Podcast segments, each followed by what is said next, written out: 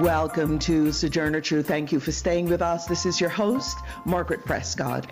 Today on our weekly roundtable, amidst eighteen people killed in mass shootings in the United States in just the past month, President Joe Biden takes on the pro-gun lobby, announcing new but limited measures on gun, gun control, and has named Dave Chipman, who headed a gun control organization, as head of the U S Bureau of Alcohol, Tobacco, Firearms, and Explosives. Will this move widen the urban-rural divide when it comes to the right to own guns, and what populations have stepped up their gun purchases? A medical doctor who is an expert on breathing shreds the defense of Derek Chauvin, who is on trial for the murder of Mister George Floyd. In graphic testimony, Doctor Martin Tobin made it clear that George Floyd did not die of a drug overdose, which Chauvin's lawyers are claiming, but from lack of oxygen caused by Chauvin's and the other officers' actions to restrain Mister Floyd. And thus far, the vote to unionize Amazon workers seemed to be going in the direction against unionization. Will this hold? This amidst votes being challenged. What could be the wider implications? The International Criminal Court has ruled that Israeli actions in Gaza against Palestinian resistors can be investigated. Also, they said there were crimes on both sides, on the Israeli side as well as on the Palestinian side. Uh, President Netanyahu of, um, of, of Israel, Prime Minister Netanyahu, has said that they will not recognize the International Crim- Criminal Court ruling. This, as President Biden reinstates aid to Palestinians that was cut by Donald Trump, but is standing with Netanyahu on the position against the International Criminal Court. And tension grows between Russia and the United States over the buildup of Russian troops at the Ukraine border. Our panelists are Jackie Goldberg, Laura Carlson, Doctor Gerald Horne. We live in a global world. We're all interrelated. So on Sojourner Truth, we work to bring directly to you news and views on local, national, and international policies and stories that affect us all. And we draw out how those of us most impacted, women, communities of color, and other communities are responding. We also discuss the interrelationship between art and politics. Now for our news headlines. For Pacifica Radio, I'm Eileen Alfandari. The Hennepin County Chief Medical Examiner, who ruled George Floyd's death a homicide, is expected to take the stand today in the murder and manslaughter trial of former Minneapolis police officer Derek Chauvin. The medical examiner said Floyd's heart and lungs stopped amid law enforcement subdual, restraint, and neck compression. Christopher Martinez reports on yesterday's medical testimony. Prosecutors in the Derek Chauvin trial brought in medical experts Thursday to testify about how George Floyd died after then-police officer Chauvin choked him with his knee for nine and a half minutes. Doctor Martin Tobin had a simple answer. Uh, Mister Floyd died from a low level of oxygen, and this caused damage to his brain that we see, and it also caused uh, a P E A arrhythmia that caused his heart to stop. Tobin is a pulmonologist and critical care doctor who has studied and written about breathing. He explained that Floyd died because of being held prone with a knee on his back and neck, constricting his airway and preventing his lungs from taking in enough oxygen. He even pinpoints when it happened, since he's seen it happen often in the intensive care unit where he works. He noted a moment in the video of Floyd. At the beginning, you can see he's conscious. You can see slight flickering, and then it disappears. And, uh, so one one second he's alive, and one second he's no longer. I'm Christopher Martinez. President Biden has made his first move on gun violence prevention. He announced a half dozen executive actions, including a measure aimed at ending the proliferation of so-called ghost guns. These are guns that are homemade, built from a kit, that include directions on how to finish the firearm. You can go buy the kit. They have no serial numbers. So when they show up at a crime scene, they can't be traced. And the buyers aren't required to pass a background check to buy the kit, to make the gun. A second initiative will tighten regulations on pistol-stabilizing braces, like the one used by the Boulder, Colorado shooter in a rampage last month that left ten dead. The Justice Department is also publishing model legislation within sixty days intended to make it easier for states to adopt their own red flag laws. Such laws allow for individuals to petition a court to allow police to confiscate weapons from a person deemed to be a danger to themselves or others. Another mass shooting, this one in Texas. Authorities say a man opened fire at a cabinet-making company where he worked, killing one person and wounding five others. He shot and wounded a state trooper before his arrest. No word on a possible motive. In South Carolina, authorities have confirmed that former N F L player Philip Adams was the gunman who killed five people, including a prominent doctor, his wife, and their two grandchildren. He later fatally shot himself. Police said they have not yet determined a motive. Adams suffered two concussions over three games in twenty twelve when he played for the Oakland Raiders. Adams' father said he blamed football for his son's problems, which might have led him to commit Wednesday's violence.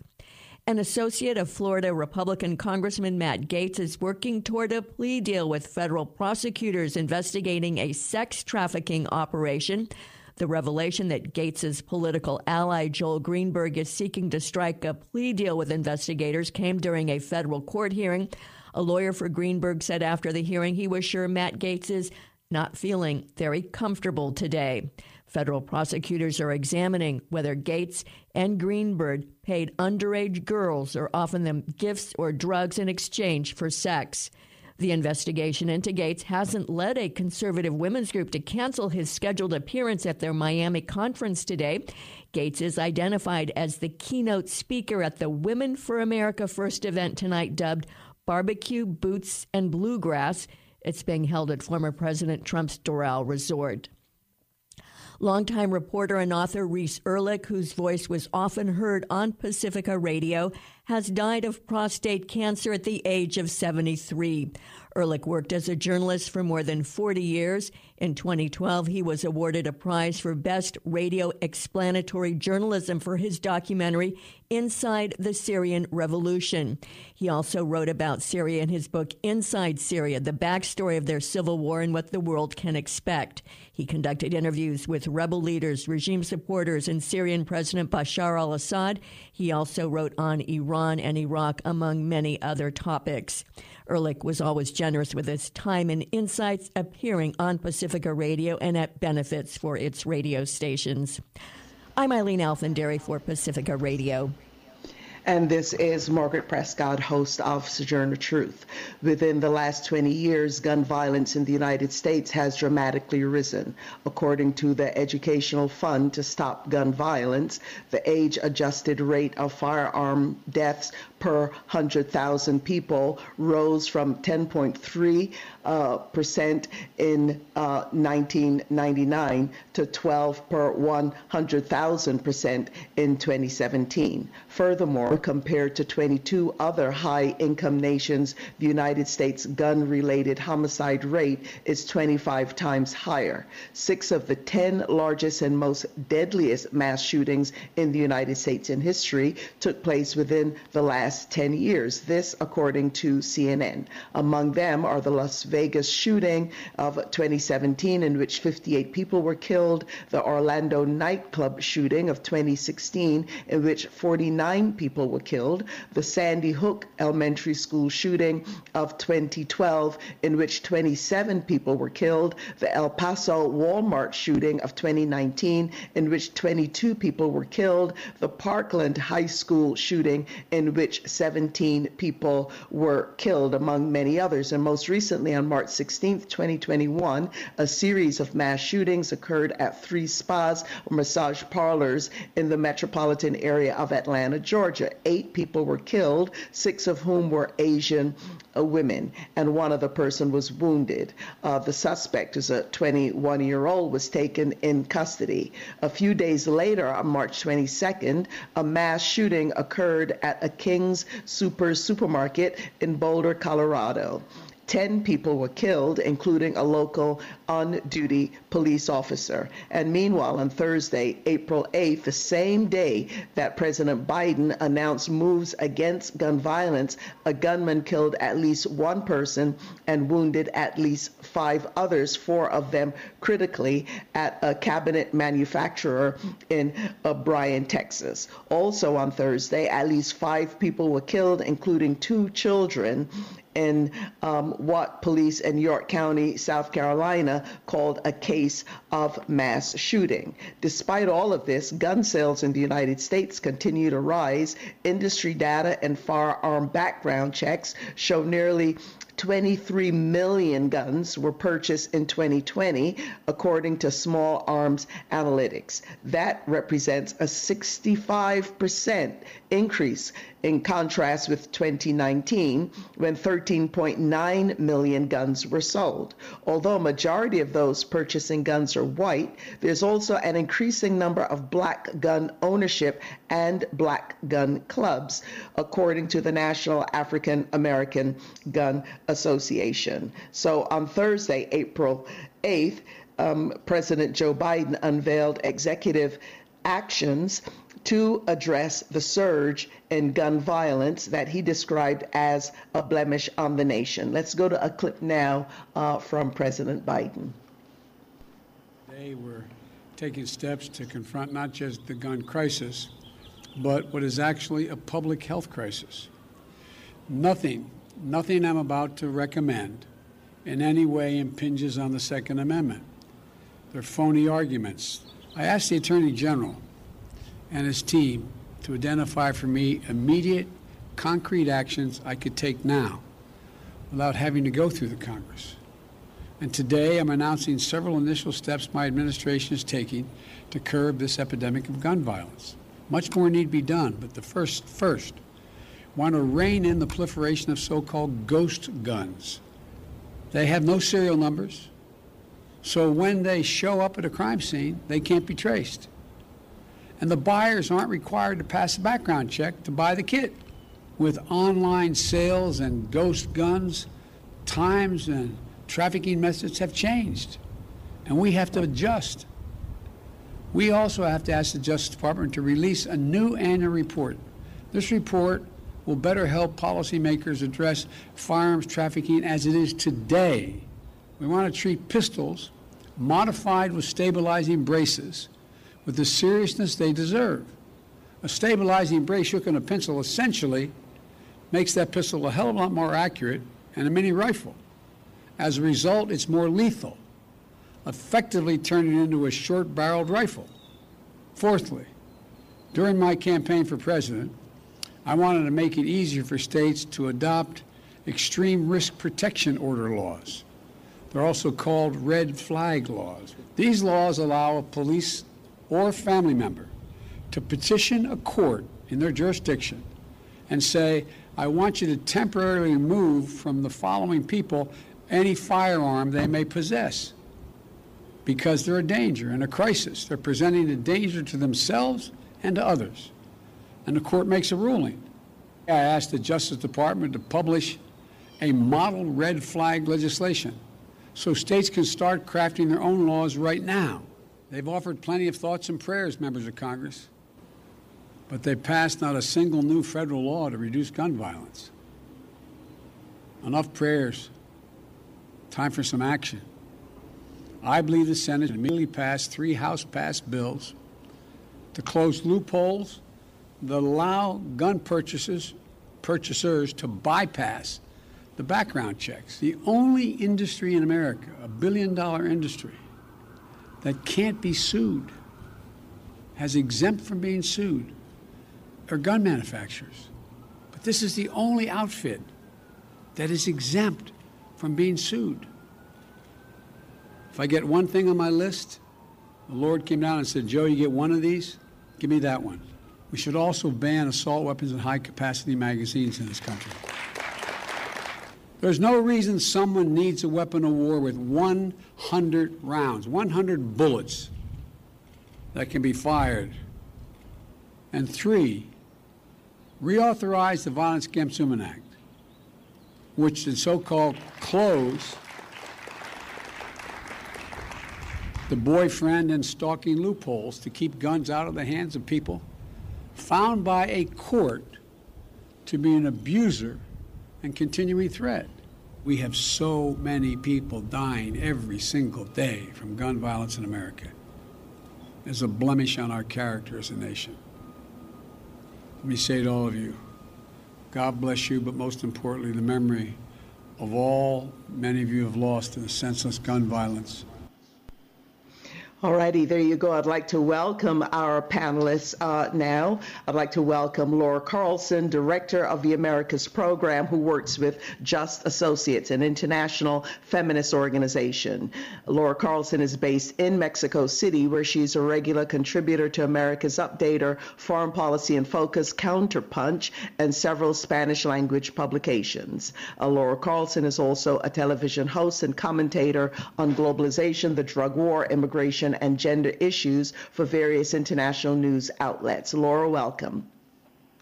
Thank you, Margaret. Good to be here. And Doctor Uh, Gerald Horne, before, actually, let's just go and welcome Doctor Gerald Horne, Morris Professor of History and African American Studies at the University of Houston. He's written more than thirty books. His most recently published book is The Bittersweet Science, Racism, Racketeering, and the Political Economy of Boxing. He's also the author of The Dawning of the Apocalypse, The Roots of Slavery, White Supremacy, and Settler Colonialism and Capitalism in the Long sixteenth Century. Doctor Horne, welcome. Thank you for inviting me. And Doctor and J Jackie Goldberg. Uh, Doctor Goldberg, well, I think I've given no you a PhD, Jackie, um, and well-deserved, I might say. Jackie Goldberg is a governing board member of the Los Angeles School Board, District five. She's a former member of the California State Assembly. Jackie Goldberg had previously served as a member of the Los Angeles School City Council, and before being elected to the council, she served on and was later the president of the Los Angeles School Board. So Jackie Goldberg, PhD or not, welcome. uh, thank you very much for having me. Good to be here.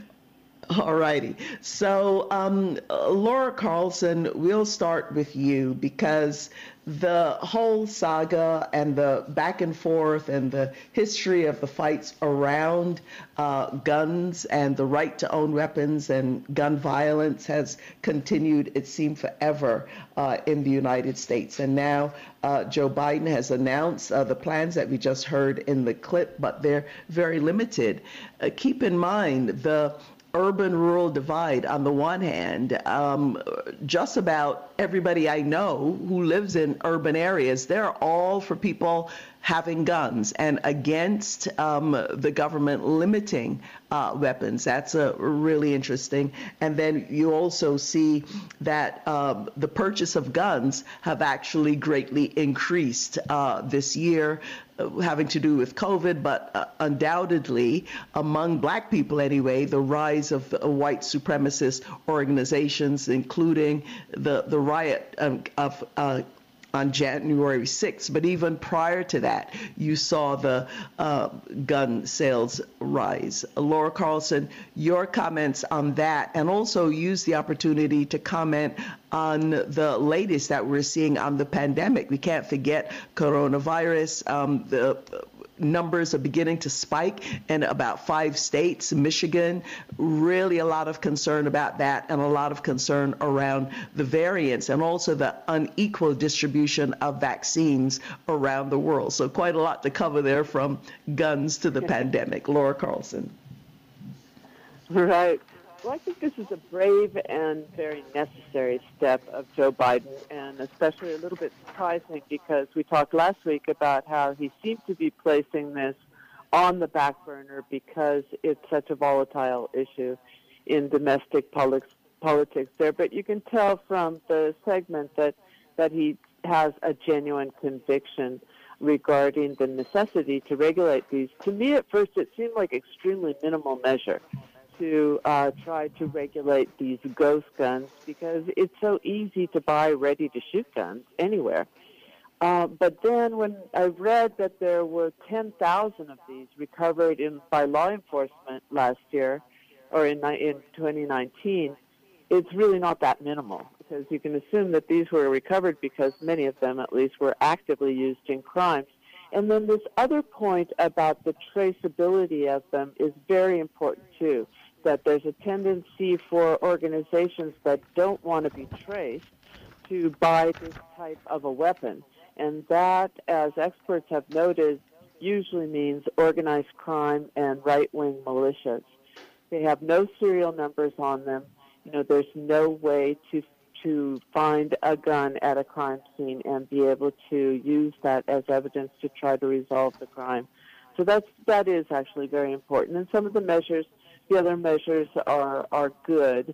Um, but again, he himself admits that without Congress banning assault weapons, closing the loopholes in background checks, and a number of other measures, uh, it will be difficult to make a, da- a dent in the whole thing.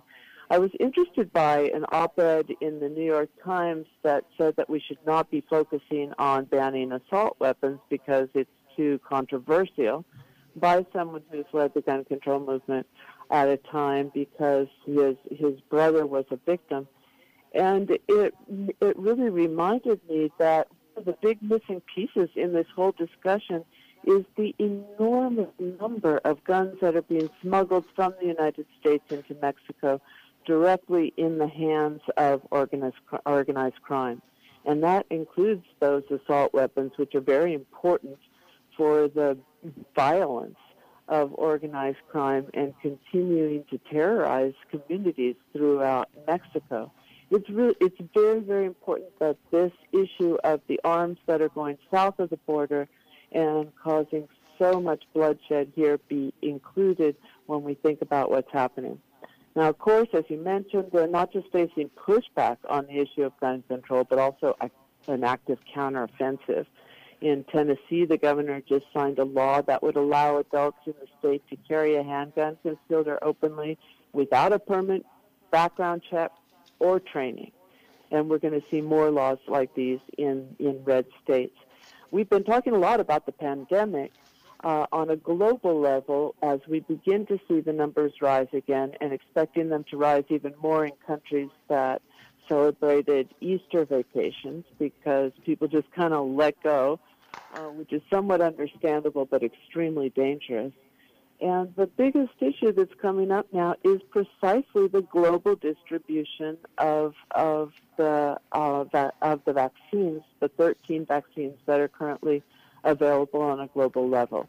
It's completely unequal and completely unfair, and the multilateral organizations do not seem to be able to handle this issue because of what they call vaccine nationalism, where countries that have production, like the United States, of course, and other developed countries are hoarding that, in a sense, um, and there are very, very few vaccines arriving in third world countries, in poor countries, and their ability to get those out into the countryside is also very limited. So there's efforts by the United Nations to try to resolve that, but if they can't get their hands on the vaccines, they can't do anything about it. And one of the biggest barriers to this, and this is, I think, probably the single thing that's most important to do, is to lift those patents in the organ- World Trade Organization that allow the pharmaceutical companies to restrict production of life-saving vac- vaccines at a moment in which, if the if if the planet as a whole does not massively vaccinate, we're going to begin to see those variants. We're going to be we're going to be pretty much lost, no matter what country you're living in, in terms of of defeating the virus. Right. Thank you for that, uh, Laura Carlson. And uh, Jackie Goldberg, uh, your thoughts on this here, because every time a, a major mass shooting happens, and it's horrible to be able to talk to them about major and minor because they're all just horrific, the loss of human life. You know, there's a lot of uh, people saying, well, after such a horrific event, you know, something has got to happen about the, the weapons, particularly those that are really military grade. You know, killing a lot of people uh, very, very rapidly. But then again, very, very little happens. And, uh, you know, I don't know if one is to believe now that there will be any inroads uh, whatsoever, uh, given the numbers of people killed just in the last month.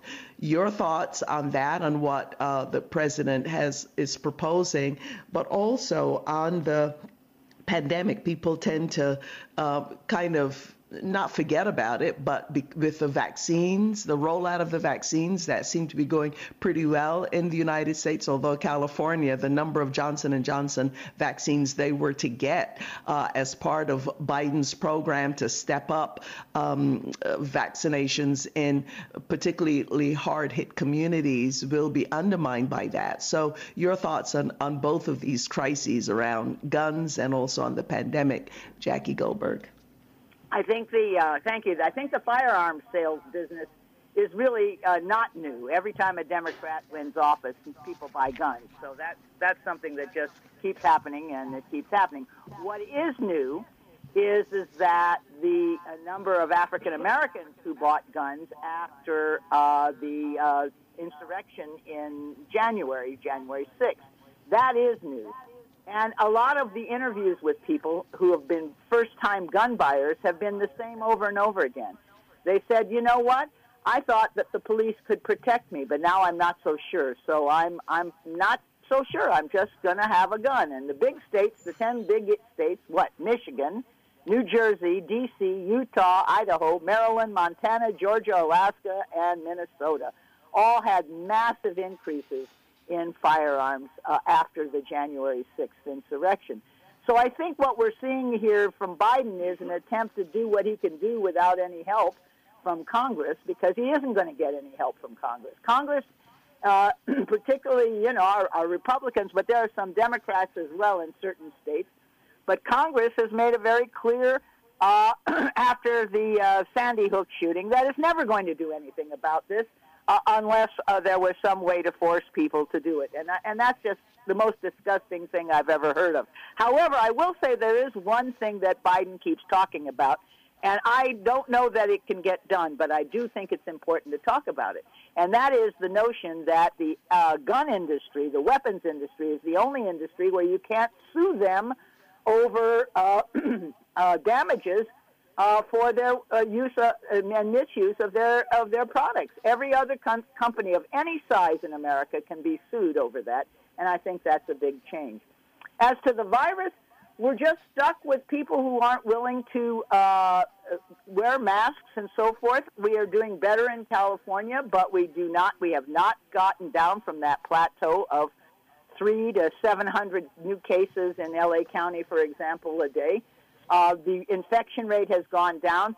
But what we're facing here is a lack of testing throughout the country, because it is really only through testing and tracking that you can deal with the outbreaks before they become like Michigan, way out of control, and really now there's not too much you can do about it. I think that the international issue is, is that at some point we need to say that you don't have to, uh, companies are not allowed to keep uh, private their formulas, so that they have to be made public, so that they can be reproduced and made in parts of the world where they could do it if they had the formulas in their hands. I think the it, the first world, quote unquote, that has all the uh, doses better figure out that even if you vaccinate one hundred percent of your population, you're not safe, as long as India and Brazil and other places are just dying in huge, vast numbers. Uh, and the outbreaks there are just unbelievable. So we have a lot to do to try to educate Americans that uh, that they have a personal responsibility to look out for their fellow human beings. We've got a big, big way to go on that one. And we also, I think, need to continue to tell people that it's safe to get vaccinated, and that the vaccinations will help us return to normal life. If we can get vaccinations high enough, for example, in the school district I, I'm on the board of, L A Unified, we are now vaccinating at our schools. We are now vaccinating the families of the students. Why? Because the kids are not coming back to school as long as they live in a multi, um, generational family, because there's no vaccination yet for the children. A child gets sick, doesn't know they have symptoms. doesn't know they're sick because they're symptomless. They come home and they infect an older generation person who has not yet been vaccinated. So we ha- have begun uh, yesterday, actually, uh, vaccinating uh, families of children going back to school at our schools, and in another week or so we will have at least uh, twenty-five vaccination centers on school sites. Why on school sites? It's a trusted location. We've been trying to tell the county, and I think other people have told the county, that there are a lot of people who don't trust uh, government for good and bad reasons. Uh, certainly new immigrants to the United States have good reasons not to trust the United States. But we're getting, for example, more undocumented people able to be uh, vaccinated because at our schools they know that we don't ask about their documentation when they enroll their children, so they feel it's safe to go get a vaccine there. So it's important that the vaccination methodology understand who it is that is suspicious and makes it available to them in locations that they trust, instead of in these big, you know, five thousand uh, doses a day at uh, at a uh, university or on other big per- parking lot campuses. I'm not saying close those down. There's, there's, they're doing vaccines every day. But they're not going to reach the folks that we're most worried about in the black and brown communities of Southern California, because those folks are not able, A, A to get an appointment, and B, are not going to go uh, to a location they don't trust. So I think there's a lot we can do. I think uh, that we're learning, uh, but I'm very afraid that we're not looking at this internationally nearly enough to understand the relationship between getting uh, really a handle on the pandemic needs to be worldwide, not just in the United States or in any other part of the world.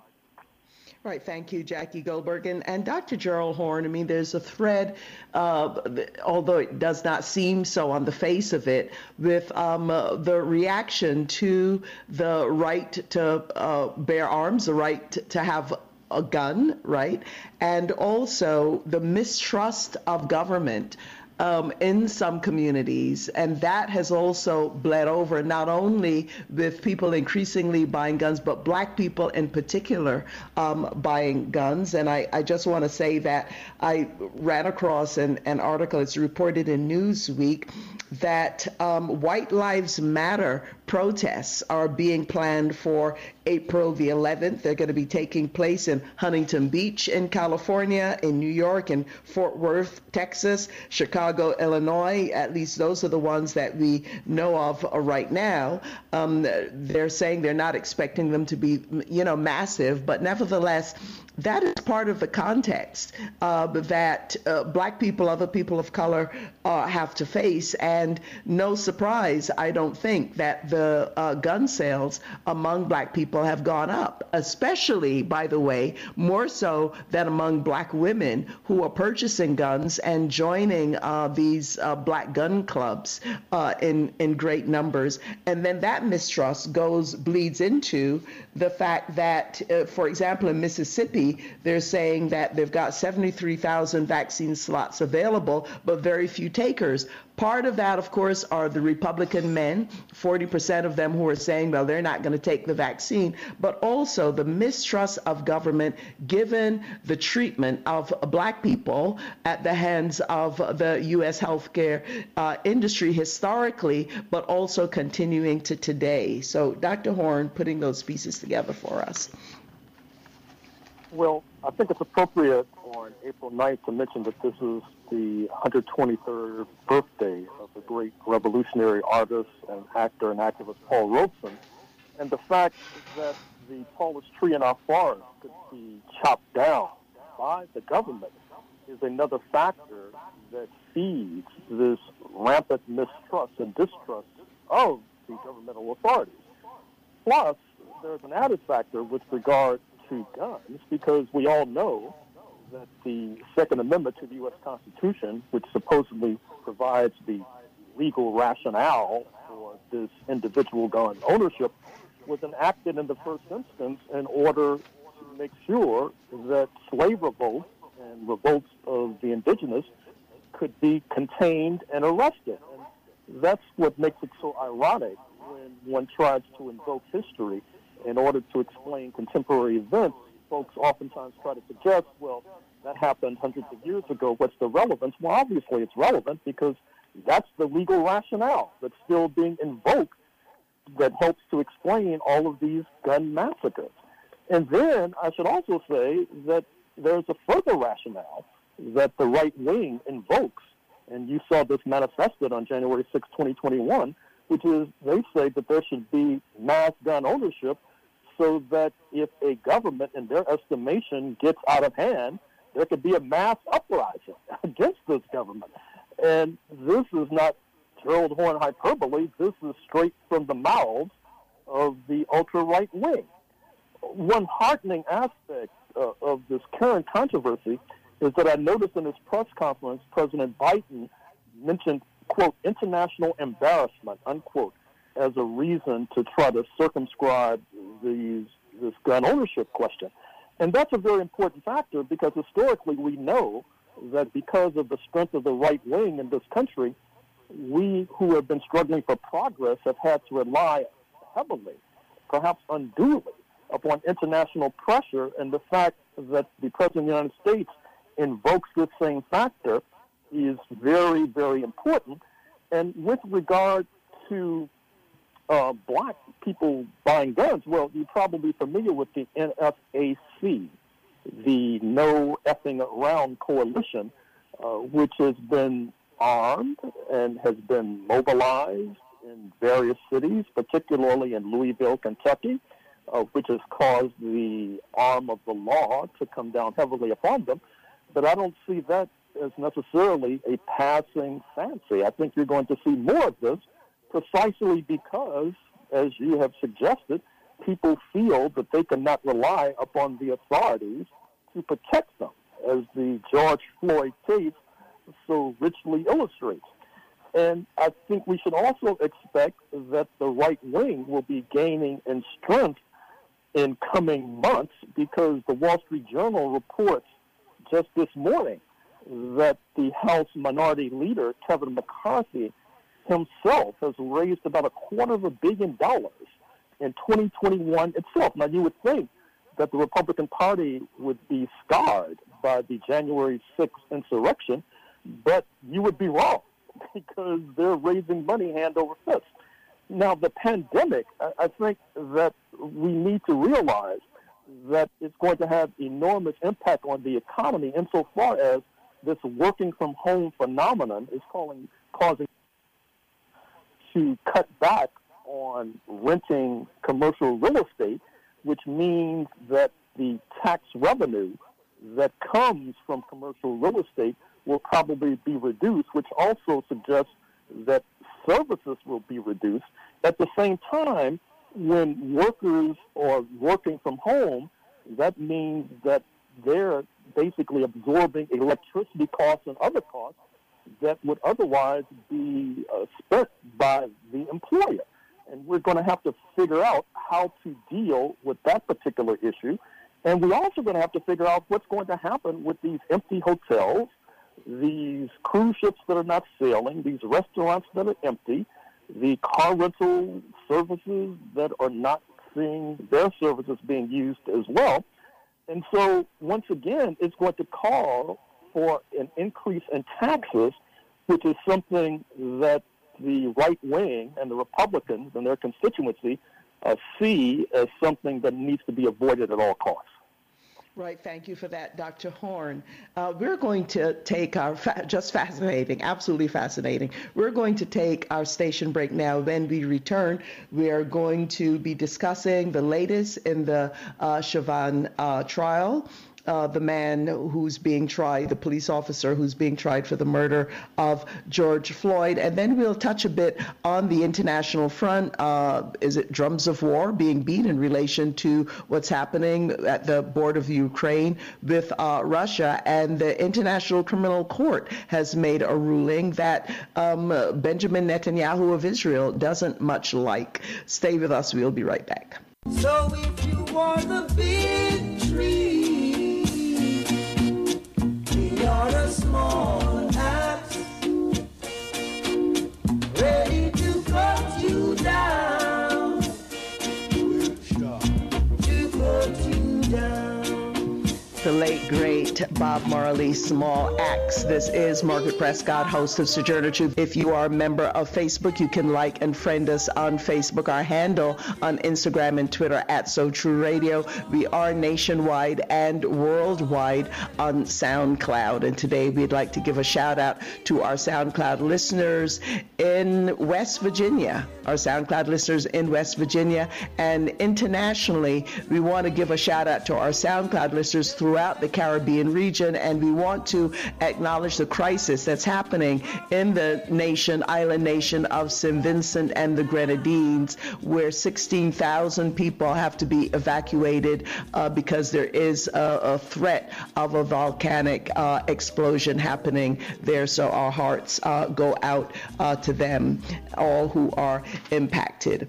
Uh, it is our weekly roundtable, and our panelists are Laura Carlson, Jackie Goldberg, and Doctor Gerald Horne. We're now going to turn our attention to the uh, Derek Chauvin trial, the white police officer accused of killing um, George Floyd. And on Thursday, uh, April the eighth, Doctor Martin J. Tobin, a pulmonologist and critical care physician and expert also on breathing, uh, said that any normal person would have died from being pinned under Chauvin's knee for nine and a half minutes. Let's go to a clip and hear from the doctor.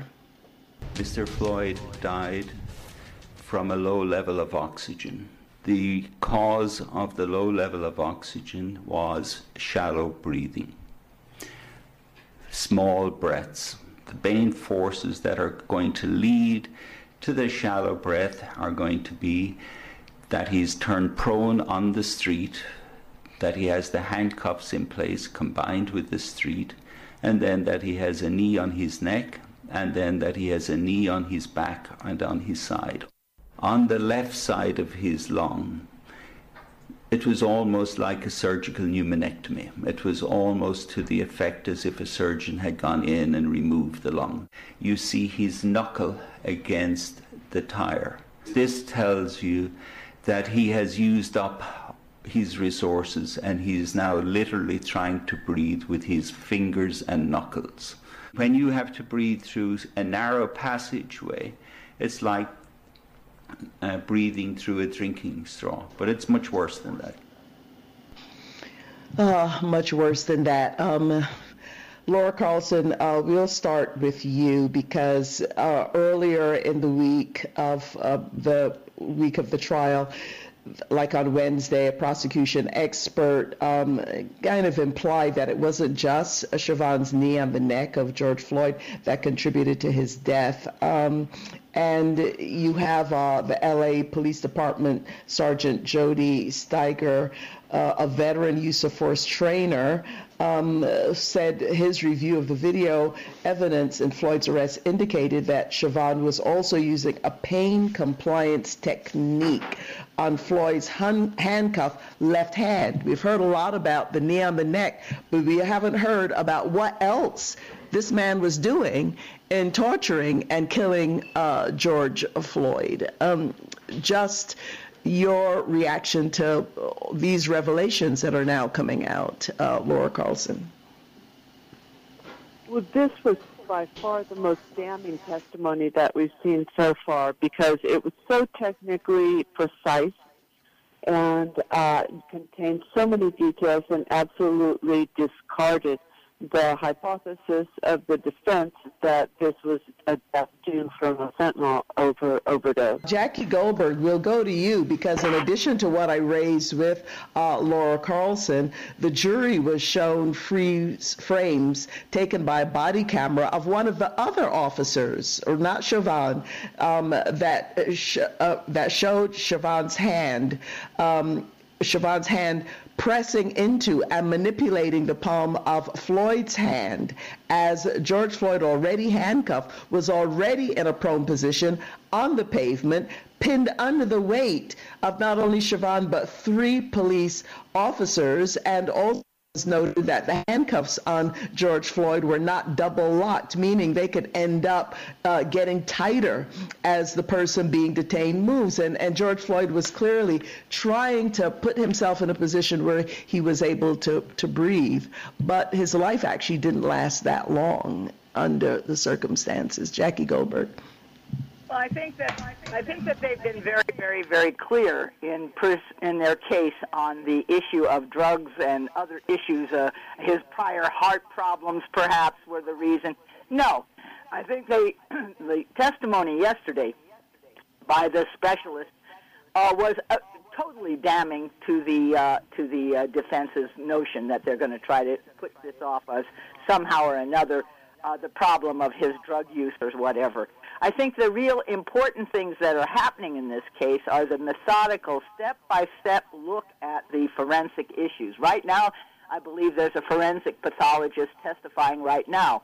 Uh, and what they're trying to do in the prosecution is to make it clear to the jury that all this crap about uh, that somehow or another this had nothing really to do with the knee on his neck for nine-plus minutes. This really had nothing to do with how they handcuffed him. This had really nothing to do with how they laid him uh, in the in the pavement. It had nothing to do with the fact that even when he stopped breathing, that they tried not one thing to revive him or get him to be breathing again, but continued with their knee on the neck. So I think they've made the case uh, excellently, not just by looking at what the observers saw and not just looking at all of the rest of this, but by looking at the science of what they found. And what they found is, is that he died because they made him unable to breathe.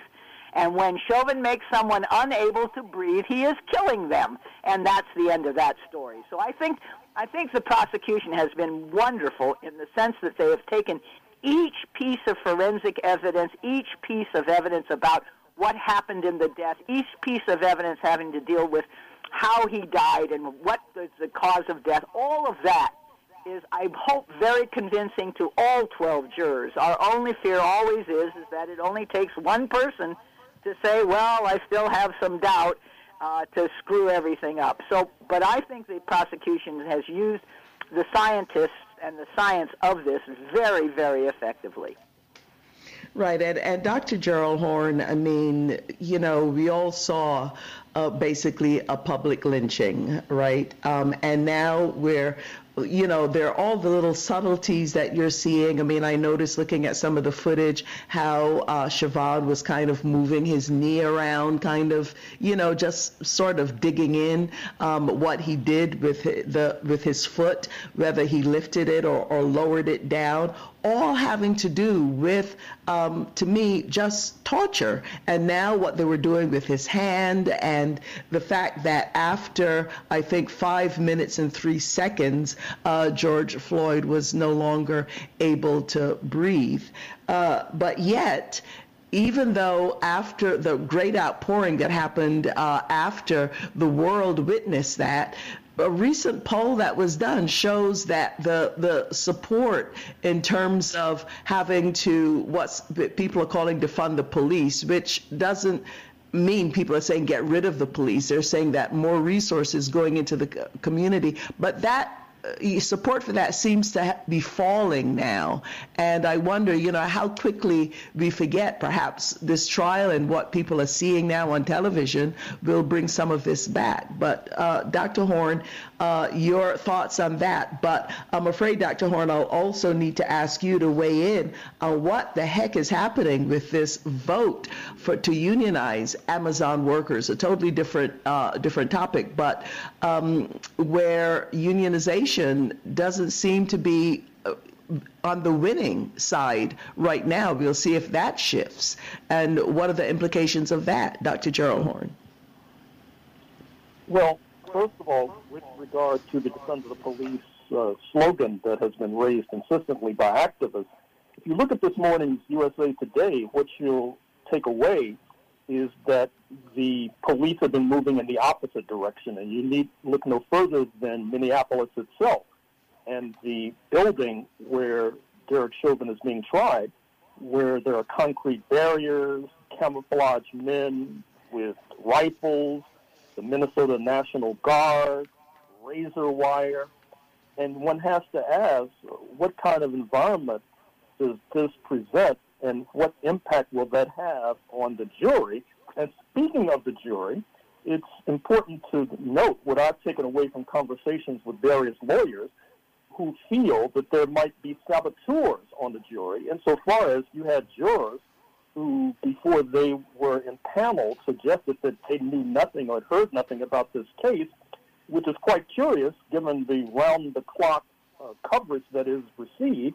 And it's already been suggested you only need one juror to hold out to bring a mistrial, which of course could lead to another trial that could end up with the second with the same result. And I agree that the pulmonologist who testified presented powerful testimony, but keep in mind that he was a prosecution witness. The defense will bring on their own witnesses who inevitably will contradict this witness that testified yesterday, which then leaves certain jurors in a state of confusion and will give them a way out if they decide to vote to uh, make for a mistrial. One heartening aspect is the breach of the blue wall of silence, the fact that the police chief himself testified against Derek Chauvin, not to mention an expert witness from the Los Angeles Police Department of all places testifying against uh, Derek Chauvin. This is quite unusual, because usually, uh, as noted, there's this solidarity uh, between and amongst police officers. With regard to this Amazon vote, we'll have to wait and see. The final tally uh, has not emerged, but I think that if an after-action report is conducted by the union, and if it's an honest report, they very well may conclude that this overall right-wing atmosphere in the United States is causing many working-class people to decide to compromise with capital. I think that that's the import of the pro-G O P vote in South Texas amongst uh, many uh, Mexican-American workers, for example. That's the import of Mister Trump getting seventy-five million votes, believe it or not, in November twenty twenty. But once again, let's uh, hold on until the tally is made uh, altogether. Right, and, and looking at the clock, uh, Doctor Horne, before we bring Laura Carlson back, uh, her, her phone uh, is apparently working now. I wondered if you wanted to talk about, uh, just briefly, about the international front. You have the Iran nuclear deal talks, um, some discussion happening with the United States, but also um, the United States, C N N is reporting, is considering sending warships to the Black Sea in the next few weeks, uh, this having to do with uh, the Ukraine and And Russia's increased, reportedly increased military uh, presence on Ukraine's eastern border.